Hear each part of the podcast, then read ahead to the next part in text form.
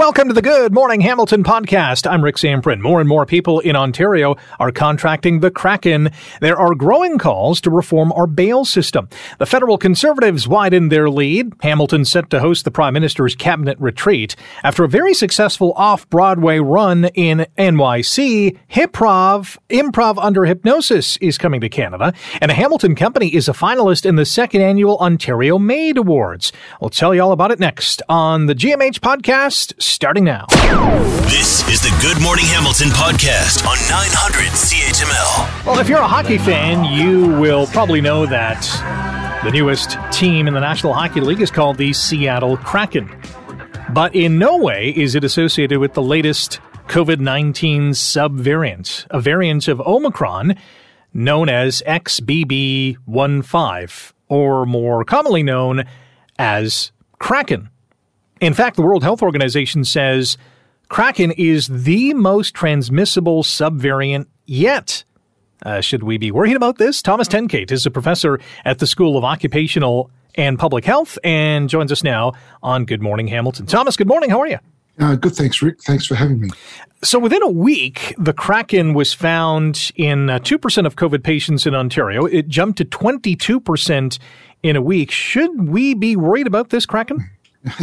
yeah, it's an interesting name. Uh, I think we we we should be cautious and uh, and keep you know very much keep an eye on it. But but I think what it's you know highlighting is that the uh, you know as as we go through the pandemic and the pandemic has really moved into the endemic phase now where it's really just you know part of life for us the the the uh, the, the virus keeps mutating and uh, and and as it keeps mutating it it tends the viruses will tend to mutate into more easily transmitted uh, versions of themselves. And so so so it's not unexpected that we're we're you know this is what we have now and you know and it'll continue to be like this. But uh, but what it means is that the more the more cases that we have uh, the like there's likelihood of more hospitalizations. E- even if even though this isn't uh, identified as uh, causing more severe uh, illness. Uh, just because you because of the sheer number of more cases, it means that proportionally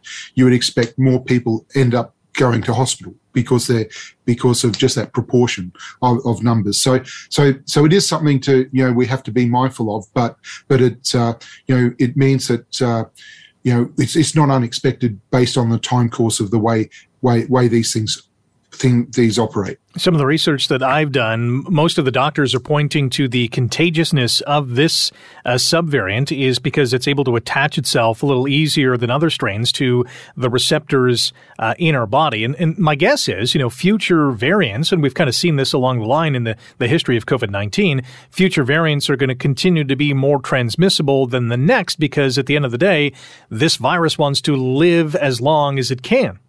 Yeah, yes, that's that's correct.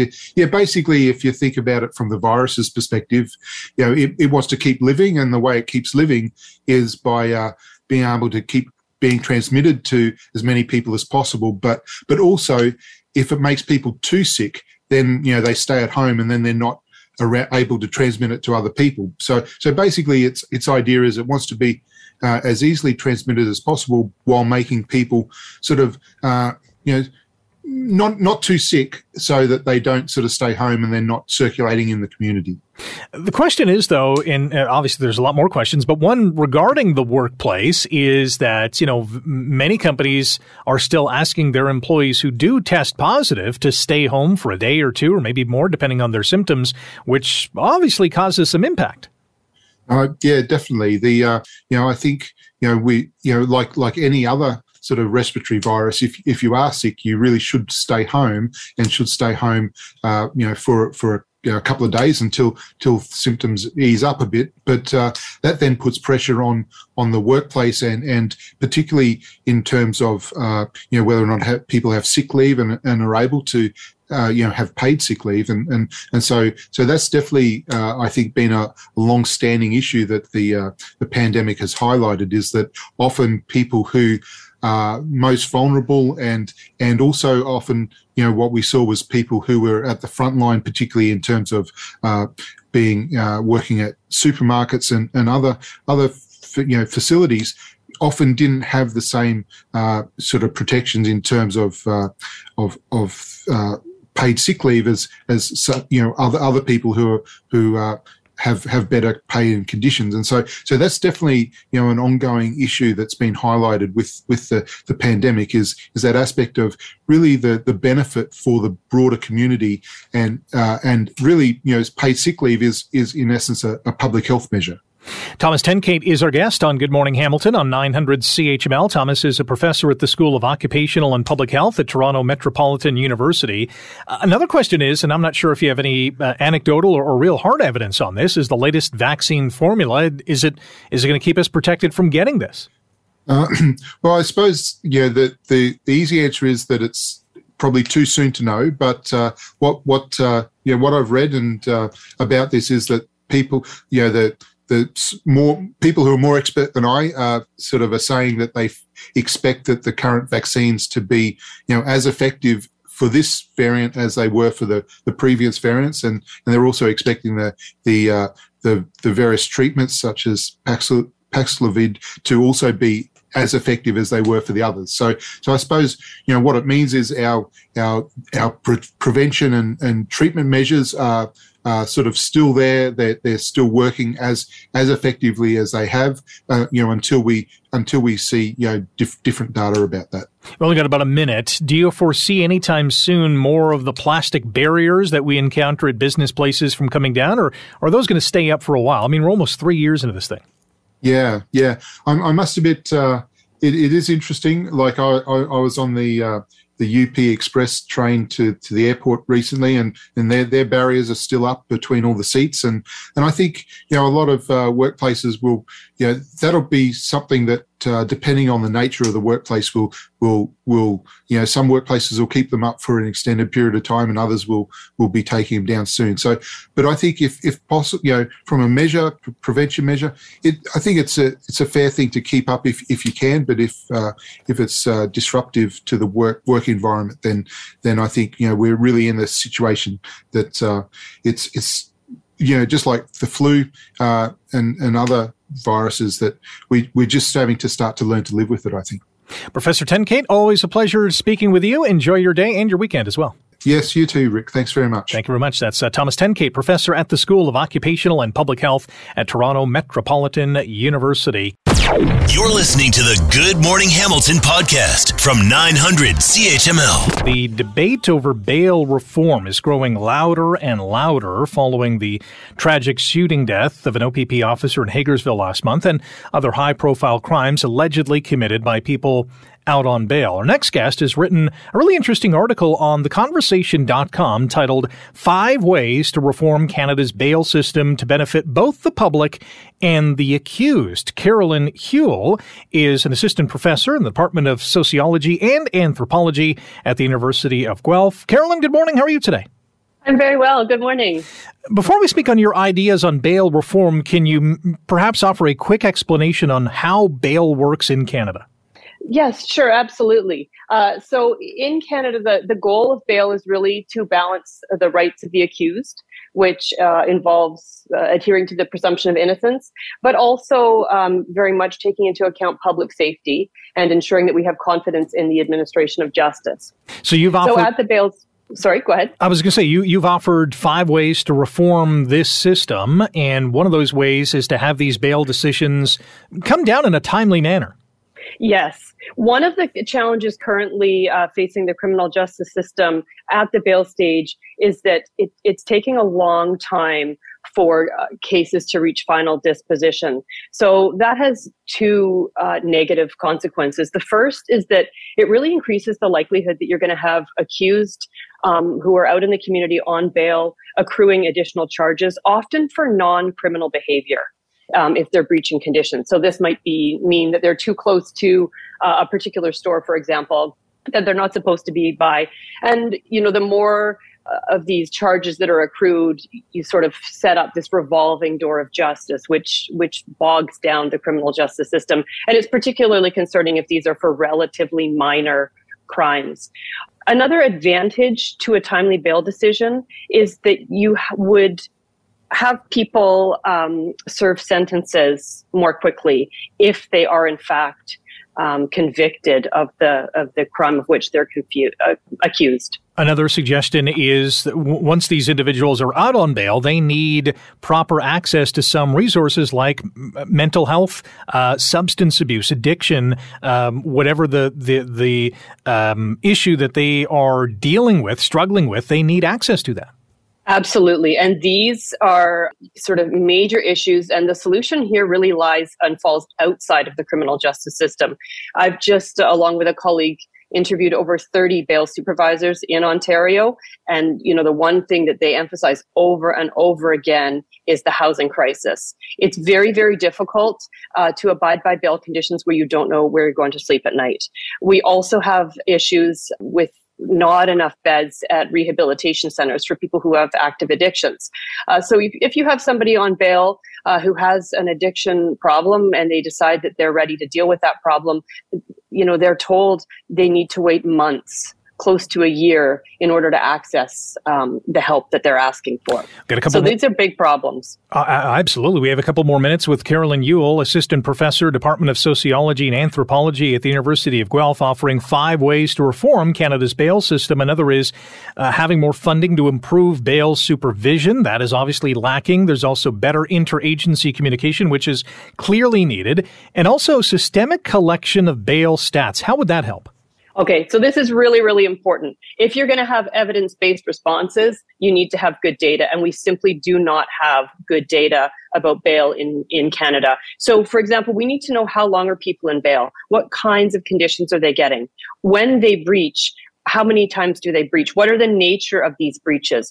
Very rarely are they for new violent offenses, and they're much more likely to be sort of failure to complies. And then what happens following a breach? Uh, when when accused return to the courts.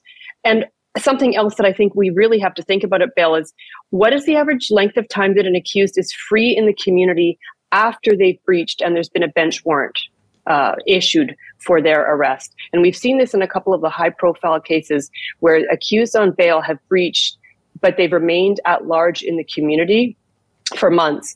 Um, and this is really an implementation, uh, you know, a failure at the implementation and enforcement of bail.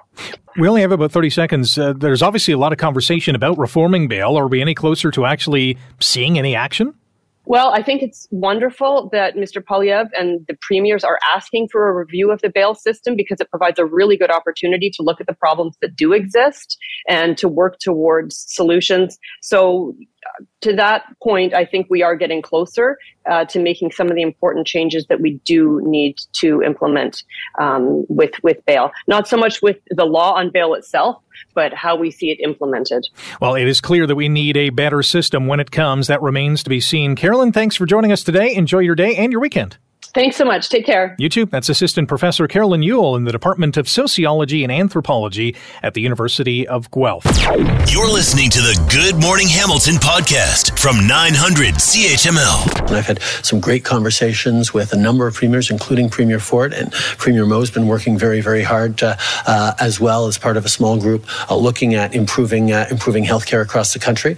And I can say uh, we're all very much on the same page. There is a need for more money. There is a need uh, uh, for more delivery of results uh, for families. Well, if a federal election were held today, that guy might no longer be in power. That's according to a new poll by Nanos Research that shows the federal conservatives could be well positioned to win if an election were held today. Pierre Poilievre's Conservatives would capture 35.6% of the vote. Liberals would get 28.3%. That is a seven point spread. NDP in third at 20.7%, followed by the Bloc, the Green Party, and the People's Party of Canada. Nick Nanos is Chief Data Scientist and founder of Nanos Research and joins us now on Good Morning Hamilton. Nick, good morning. Welcome to the show. Good morning to you, too. A seven point lead. Well, well, well. What do you make of this? I don't know. I guess if you're part of the red team, you're probably, uh, it's Happy New Year. I'm clutching my chest. You know, with the conservatives, right now in the Nanos weekly tracking at around 36%. If, if that number sounds familiar, it should because Stephen Harper won a couple of elections with 36% of the 36% support with the NDP in the low 20s.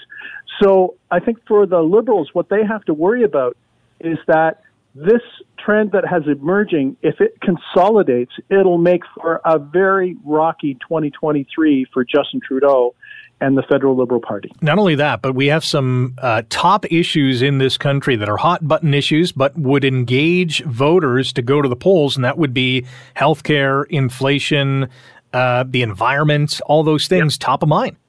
Absolutely. And you know, the thing is, is that healthcare as a national issue of concern, it's at the top of the list right now, uh, usually is quite good for the New Democrats, who, after all, under Tommy Douglas, brought us public health care, but also is usually good for the Liberals. It's not usually good for the Conservatives. But, you know, inflation, the rising cost of living, people struggling to pay the rent, pay the mortgage, pay for groceries, usually helps the Conservatives.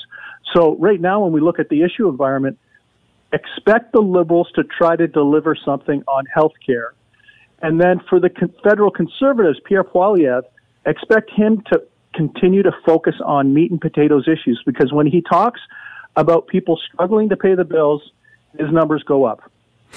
Uh, of note, though, and this is interesting, the preferred PM, the preferred prime minister among this uh, polling results, is that Trudeau is still number one. What, what, does that tell you about how he's doing and how Mr. Poilievre's doing?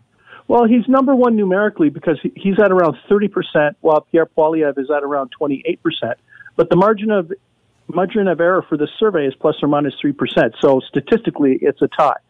The bad news for Pierre Poilievre is think of it this way his party's ahead by seven points in the survey. He's behind by two points numerically, uh, Trudeau. That means that right now, the gains that the conservatives have made are not necessarily because of Pierre Poilievre. They're probably more a result of disaffection and disenchantment with the federal liberals, where voters are drifting to parties such as the New Democrats, even the Green Party right now. That makes a lot of sense. We've got about a minute uh, to go here. Will Mr. Trudeau get any kind of boost when he hosts Joe Biden, the president of the U.S., this coming spring? Well, usually uh, prime ministers do get a boost whenever the president of the United States shows up. But, and this is this is a big proviso, he has to deliver on something. Like it's nice to get together and say that we're all friends, but what Canadians want to hear about is how is the binational relationship being improved? How are economies becoming stronger? So Trudeau has to yes shake hands and have smiles, but he has to deliver on something with Biden. Don't know what, but he's got to do something on that. Sounds about right. Nick, always appreciate your time. Thanks for joining us. Have a great weekend. You too. Bye bye. Nick Nanos, chief data scientist and the founder of Nanos Research. Polling being done by Nanos. If an election were held today, Pierre Poilievre's Conservatives would get 35.6% of the vote. The Liberals, 28.3%, a seven point spread. You're listening to the Good Morning Hamilton podcast from 900 CHML. From a federal political perspective, uh, the Prime Minister is going to be in town next week. Not only will Justin Trudeau be here, but his entire cabinet will be here because they are holding a cabinet retreat in Hamilton. They'll be at the Hamilton Convention Center next Monday, Tuesday, and Wednesday. And there's uh, a, a lot of big things on the agenda. Rising cost of living, high on the agenda. How to make life a little bit easier for Canadians and it should be high on the agenda. CHML reporter Lisa Pileski spoke yesterday with Philomena Tassi, the Liberal MP for Hamilton West Ancaster Dundas and Minister of the Federal Economic Development Agency for Southern Ontario, about the upcoming retreat. Really delighted that Hamilton is the host to this retreat. Um, we have to roll up our sleeves and have some serious, significant conversations about priorities.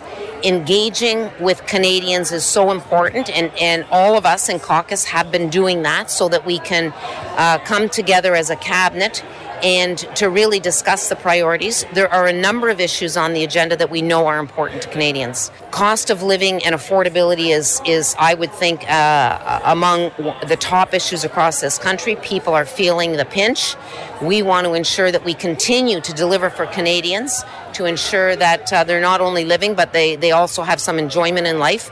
But there are many other uh, priorities, including housing, health care, um, the environment. So, a lot of issues on this agenda. I can tell you, as Minister for uh, Southern Ontario, for the uh, uh FedDev Southern Ontario, that economic development and job growth is extremely important. So, all these issues, we will be rolling up our sleeves and getting down to the hard work to determine uh, how we are going to move forward in order uh, that preserves and elevates the best interests of Canadians. CHML's Lisa Pileski also asked Liberal MP Philomena Tassi about the, an announcement yesterday at McMaster University in regards to an investment to support research projects through what's called the Canadian Institutes of Health Research Clinical Trials Fund. Today's announcement is part of a uh, the biomanufacturing and life science strategy, which is a 2.2 billion dollar commitment that the government made.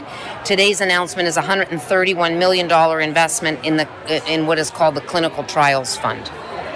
And can you kind of break down the uh, 131 million and basically say what that's going towards? Yes. So there's 39 million going towards a pan-Canadian trials consortium. This is really going to uh, impact or assist 232 researchers to expand expand their clinical trials, uh, improve collaboration, efficiency, knowledge sharing, and um, uh, this is led by Dr. PJ Devereaux right here at McMaster. Then the second investment is the clinical trials training platforms. This is a $32 million investment, and that's for seven platforms to train the next generation of clinical scientists and researchers, really to fill gaps. Um, and, um, you know, the areas here specifically are like strokes, uh, behavioral change, and then general clinical research. And the last, the third area is $60 million for clinical trials projects. This one is very exciting because if you look at some of these clinical trial projects, I'll highlight one that's taking place right here at McMaster, and that is the inhaled aerosol vaccine. Dr. Smaill is leading this. She talked about this. This can be game changing because if you think of being able to um, administer a vaccine through um, inhaling that vaccine, just think of the transformational change this will have. And what I would say overall about this is this is actually focused on changing, um, making healthcare better and more effective across this country. Canada, we want to put Canada in the forefront. We have the expertise. We want to ensure that the healthcare across this country is excellent these investments are going to help that research, facilitate that collaboration, so that at the end of the day, the therapeutics, the treatments, we're really making the investments to bring them to the, to the to the best that they can possibly be. So at the end of the day, we know healthcare is extremely important for Canadians. We're hearing that more and more, um, and so this investment is really going to elevate uh, Canada's space in this, making the investments to ensure that treatments, therapies, and the like are going to re- reach that level of excellence to make healthcare for all Canadians easier and better.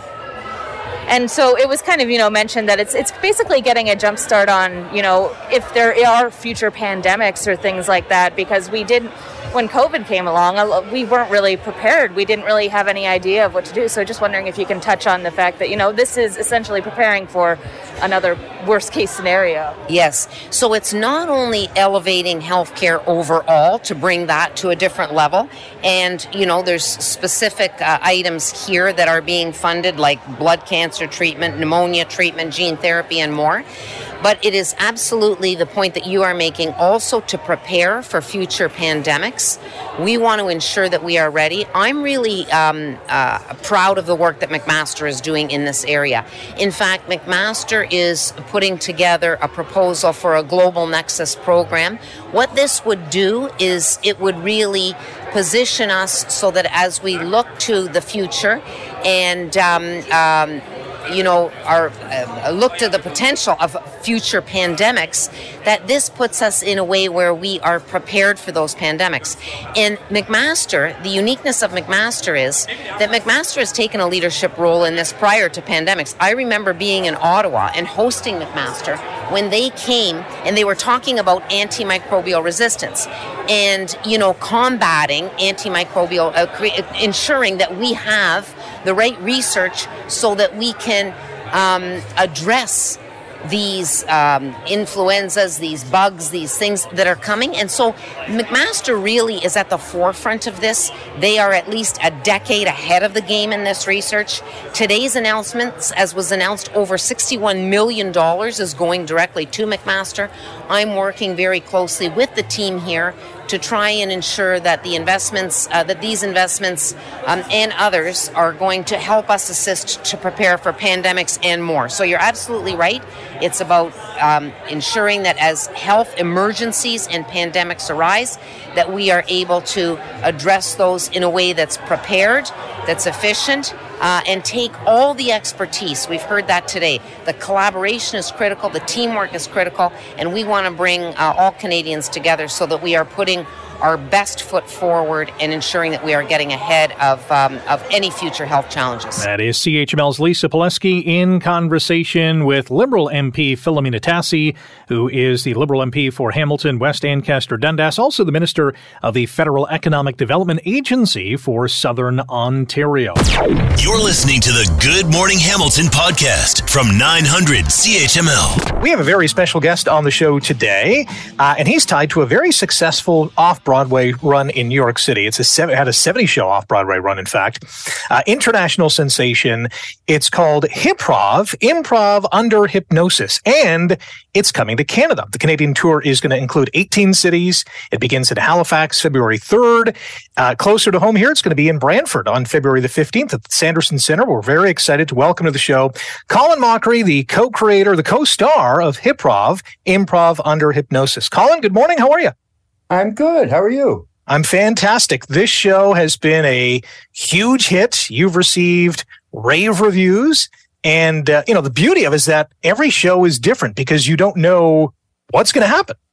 That is the beauty. I mean, um, not only is, uh, is, the content different, but so are the performers every night. So that makes it uh, doubly interesting. How did you come up with the thought of let's combine improv, which is very unpredictable, with hypnosis, which is very unpredictable.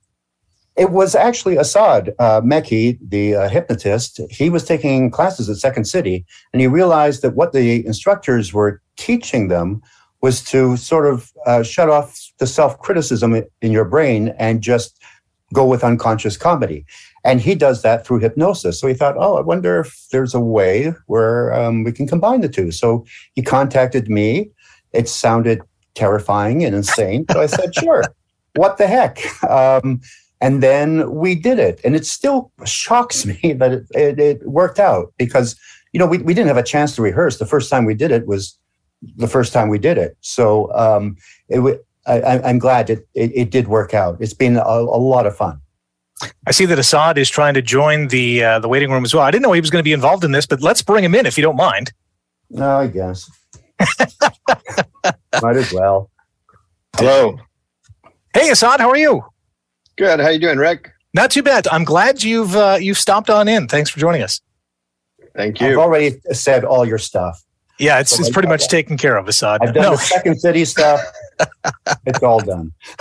Uh, stealing my lines? Yeah. Stealing my lines, Colin? Is that how it goes down? Basically. Um, but we were just we were just talking to Saad that uh, you know Colin has this superpower of improv. You have this superpower of hypnosis, and you're combining these superpowers. How exciting! How nervous! How amazing has this been? Every night's a comedy high wire act, Rick. We have no idea what's going to happen. We bring up 20 volunteers. We don't know them. We've never met them before. I hypnotize them, and then Colin improvises with them anything can happen. It's wild, it's wacky, and above all else, it's hilarious because we've got Colin Mochrie from Whose Line Is It Anyway, improvising with people or hypnotized who he's never met before. You can get your tickets, by the way, at hyprov.com, hyprov.com. Colin, part of the allure, uh, the enjoyment about this show is is the unknown. You know, no one knows what's going to happen next. Is there a tiny shred in your soul that you think uh, this could go off the rails at any point? Oh, it's not even a tiny shred. It's a full grown shred. Uh, at any point, anything can go wrong. Uh, but that's what makes it uh, wonderful. Even when things do go off the rails a bit, it's still exciting because it gives me something to work with. there would be nothing worse than if it just if nothing was happening because that means i have to somehow work overtime involve everybody. But these people while they're in a hypnotic state have become true improvisers. So they're fueling the scenes with incredible ideas ideas which um, at times confound me but still gives me something to work with which is a lot of fun we're going to have Colin Mochrie and Asad Mecci, the co-creators and co-stars of Hyprov, Improv Under Hypnosis. Hang on for a few minutes and we'll rejoin with them in a few minutes time to talk about this show, what they get people to do. You can get your tickets at hyprov.com. That's H-Y-P-R-O-V dot com. You're listening to the Good Morning Hamilton podcast from 900 CHML. The great Colin Mochrie, co-creator, co-star of Hyprov, Improv Under Hypnosis and the hypnotist himself, Asad Mecci. Uh, Asad, how are you able to keep your brain waves going, so to speak, with so many people on stage, so many people under your hypnotizing powers, while also trying to be an entertainer as well? Let me tell you, some nights it's a bit of a rough ride, let me tell you, Rick. Okay. I can barely keep up. So 20 volunteers come up on stage, and people ask me all the time, well, how do you know somebody's hypnotized? So I'm constantly calibrating them. So watching for physiological feedback. So I'm looking for changes in rate location of respiration. So breathing changes, skin color changes, skin tonus changes. There's actually a shyness and dullness to the skin, vasodilation. So the capillaries become engorged. So I'm looking for a checklist. If I see that physiological feedback, then I'll keep the people on stage. If I don't, I'll send them back. So tracking 20 volunteers at the beginning and then whittling it down to the top five. I'm amazed that I'm able to to stay in the game some nights. He does work I, tell you. I have to say, out of the two of us, he he can't rest at any point because people go in and out of trance throughout the, the night, and he's there wow. to make sure that they're um, on, on top of it. So I really have the easy job. I'm just making up crap. He has to actually follow the science. it's We're really interesting, with- Rick. Yeah, it's really it's really interesting, Rick, because people are constantly cycling in and out of trance states all the time. You cycle in and out of a trance state about four four times an hour, daydreaming. You can actually watch people as you're talking to them. You could see them start to their eyes start to defocus. They kind of look through you, not at you, mm-hmm. and you're thinking to yourself, "Wait a second, is this person actually paying attention to what I'm saying? Trance state. It happens all the time. I just got the sense that you were trying to hypnotize me right there. I, I, it was kind of working, to be honest. What do you mean by that, Rick? What do you mean by that? Colin, how close have you come to just losing it on stage and just bursting out in laughter with some of the things that Asad is making these people do, and that, and, and then you're improvising? Um, yeah, uh, there have been a, a, few times where I'm just token, uh, taken totally by surprise by what they're doing. I mean, we basically give them simple suggestions. So Asad will say, in this scene, you're madly in love with Colin, you have to propose to him. And, and that's it. Then it's up to them to find a way to do that.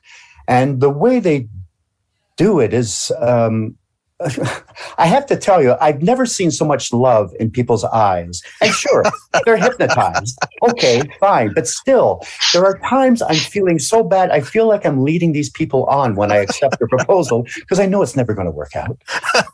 Have you come close to saying yes? I've said yes every time.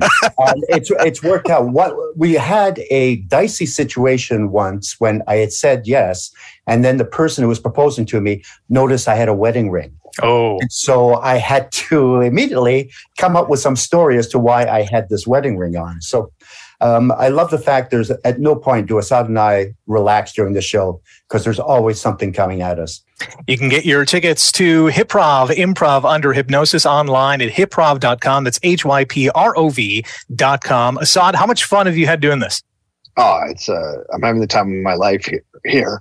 Rick, it's incredible. I get a front row seat to the best comedy in the world. I get to see Colin Mochrie from Whose Line Is It Anyway pitched into scenes with random people who are hypnotized. It is hysterical. Sometimes I catch myself because I'm so entranced with what I'm watching that I forget what the next setup is because Colin's making not only the audience laugh, but I'm also howling on stage. And it's hard to keep it together. Same question for you, Colin. How much fun are you having with us? It's a lot of fun. Um, I I really enjoy this show. I, I, as we said earlier, it, every night is different.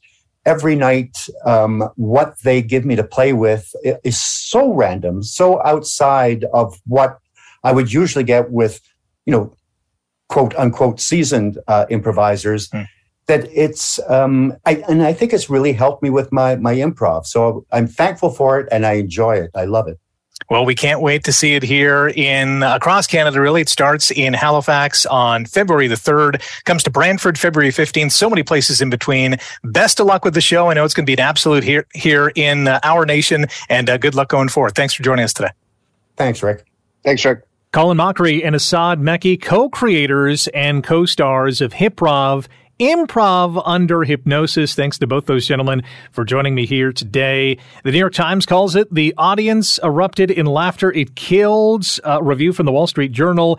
Catnip for those who relish spontaneity and informality. Say yes to Hyprov, says the New Yorker, also calling it hilarious and fascinating.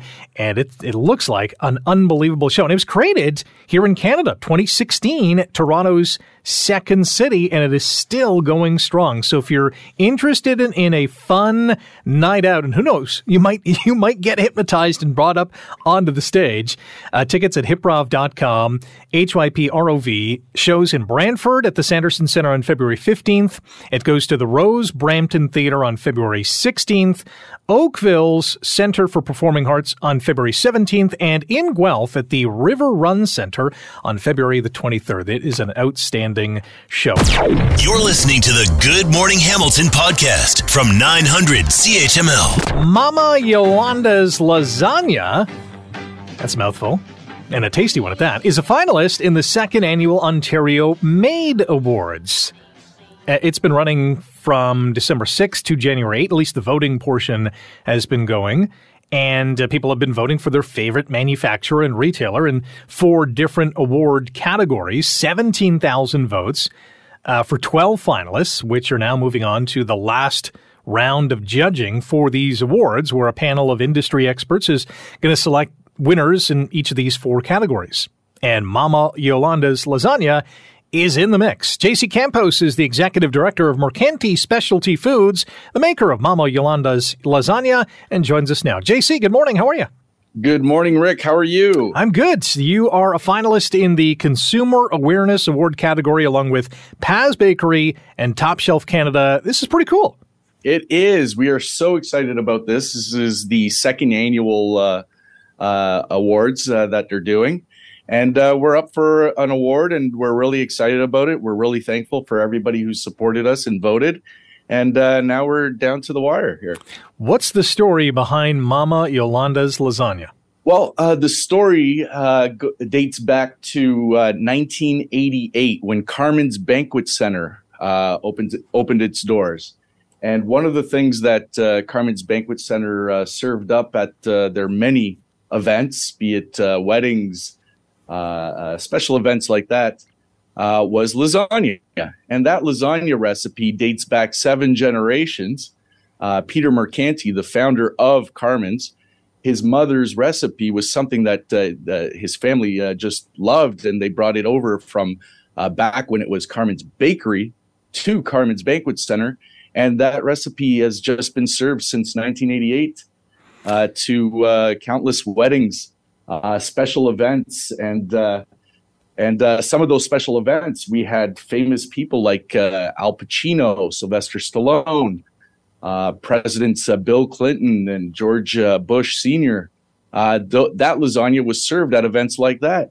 And we even have a cool story where Al Pacino, when he came to Carmen's back in 2010, he loved the lasagna so much that he asked that that lasagna be shipped over to New York until his uh, dietary restrictions changed.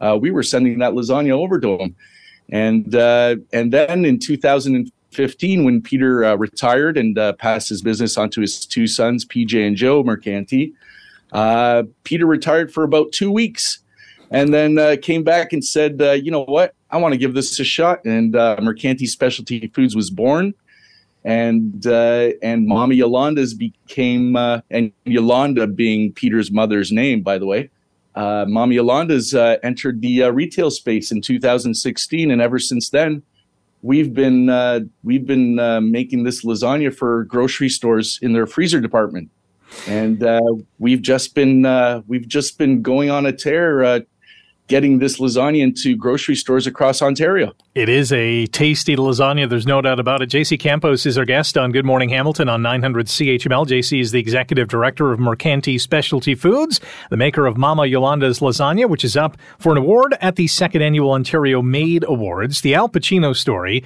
How much lasagna per shipment would you send to him? It, eh, well, it would be a tray of lasagna that would be shipped over, and uh, and wow. uh, shipping uh, lasagna uh, to New York uh, isn't that uh, isn't that uh, easy. So uh, it would be one at a time. Wow, that is pretty cool. And Mama Yolanda is a real person. Uh, Mama Yolanda is a real person. God rest her soul. Peter Mercanti's mother, Yolanda Mercanti. like I said, she brought that. We, we like to say that that lasagna recipe came over on a boat because they actually immigrated to Canada on a boat. How can people vote, and is there a voting deadline? Uh, the voting voting's all done, but people can uh, can pay attention to what's going on by visiting the Ontario Made uh, website. Okay, and and that's as easy as going to um, uh, OntarioMade.ca. And uh, February 22nd uh, will be the award ceremony. That'll be when we find out uh, if we won. And uh, this is uh, this is an award where we leverage uh, consumer awareness with uh, the Ontario made uh, logo on our products and uh, signage at the stores. And uh, we're proud to be uh, making this lasagna here in Hamilton. And now it's being enjoyed across Ontario. Mama Yolanda's lasagna is a finalist for the Consumer Awareness Award. What do you win? Is it simply recognition? Do you get a trophy? Do you get something special? Well, it, it's recognition, and uh, there is uh, some sort of uh, trophy. Uh, uh, I'm thinking that uh, they sent to us, and we're we're really hoping that we get to put that plaque up here at our facility here on Nebo Road, where we make the lasagnas. And like I said, we're proud to be making this in Hamilton. Peter Mercanti is a is someone who loves Hamilton and always wants to highlight the fact that Hamilton is a place of great things, and we make great lasagna. So, JC, I want I want you to weigh in on this debate because, as a lasagna lover, as a lasagna connoisseur, I've always had this debate with family and friends: is lasagna best eaten when it's cooked that day or the day after? The leftover lasagna, some people lead me to believe, is better than the first time around. Well, I'm going to use the story that uh, that uh, comes uh, from my home. Uh, my brother-in-law uh, he uh, loves it when uh, my sister makes the lasagna that night, but he loves it even more when there's the leftovers to take to work the next day. And he says he takes that lasagna, microwaves it at work for lunch, and he thinks it's actually better than when it was first baked. So uh, there, there, there are differing uh, opinions. Uh, if you were to ask, if you were to ask an Italian, they want it right out of the oven. I hear you. I, I think this. I think it's the sensation of having lasagna a second time, and you're excited to eat it again, and you think it tastes better. But I think it's best out of the oven, fresh, hot, uh, and the way it's supposed to be eaten. On that note, we are out of time. I wish you uh, the best of luck at the second annual Ontario Made Awards, and uh, hopefully we can bring this title back to Hamilton. You guys are making an awesome product, and it's it's right here in this uh, amazing city of ours. Thanks for joining us, JC. Thank you very much. JC Campos, Executive Director, Mercanti Specialty Foods, the maker of Mama Yolanda's Lasagna. You can get it in your favorite grocery store, up for an award at the second annual Ontario Made Awards. Thanks for listening to the Good Morning Hamilton podcast. You can listen to the show live weekday mornings from 5.30 to 9 on 900 CHML and online at 900CHML.com. The Good Morning Hamilton podcast is available on Apple Podcast, Google Podcast, and wherever you get your favorite podcast. I'm Rick Zamperin. Thanks again for listening. And don't forget to subscribe to the podcast. It's free, so you never miss an episode. And make sure you rate and review.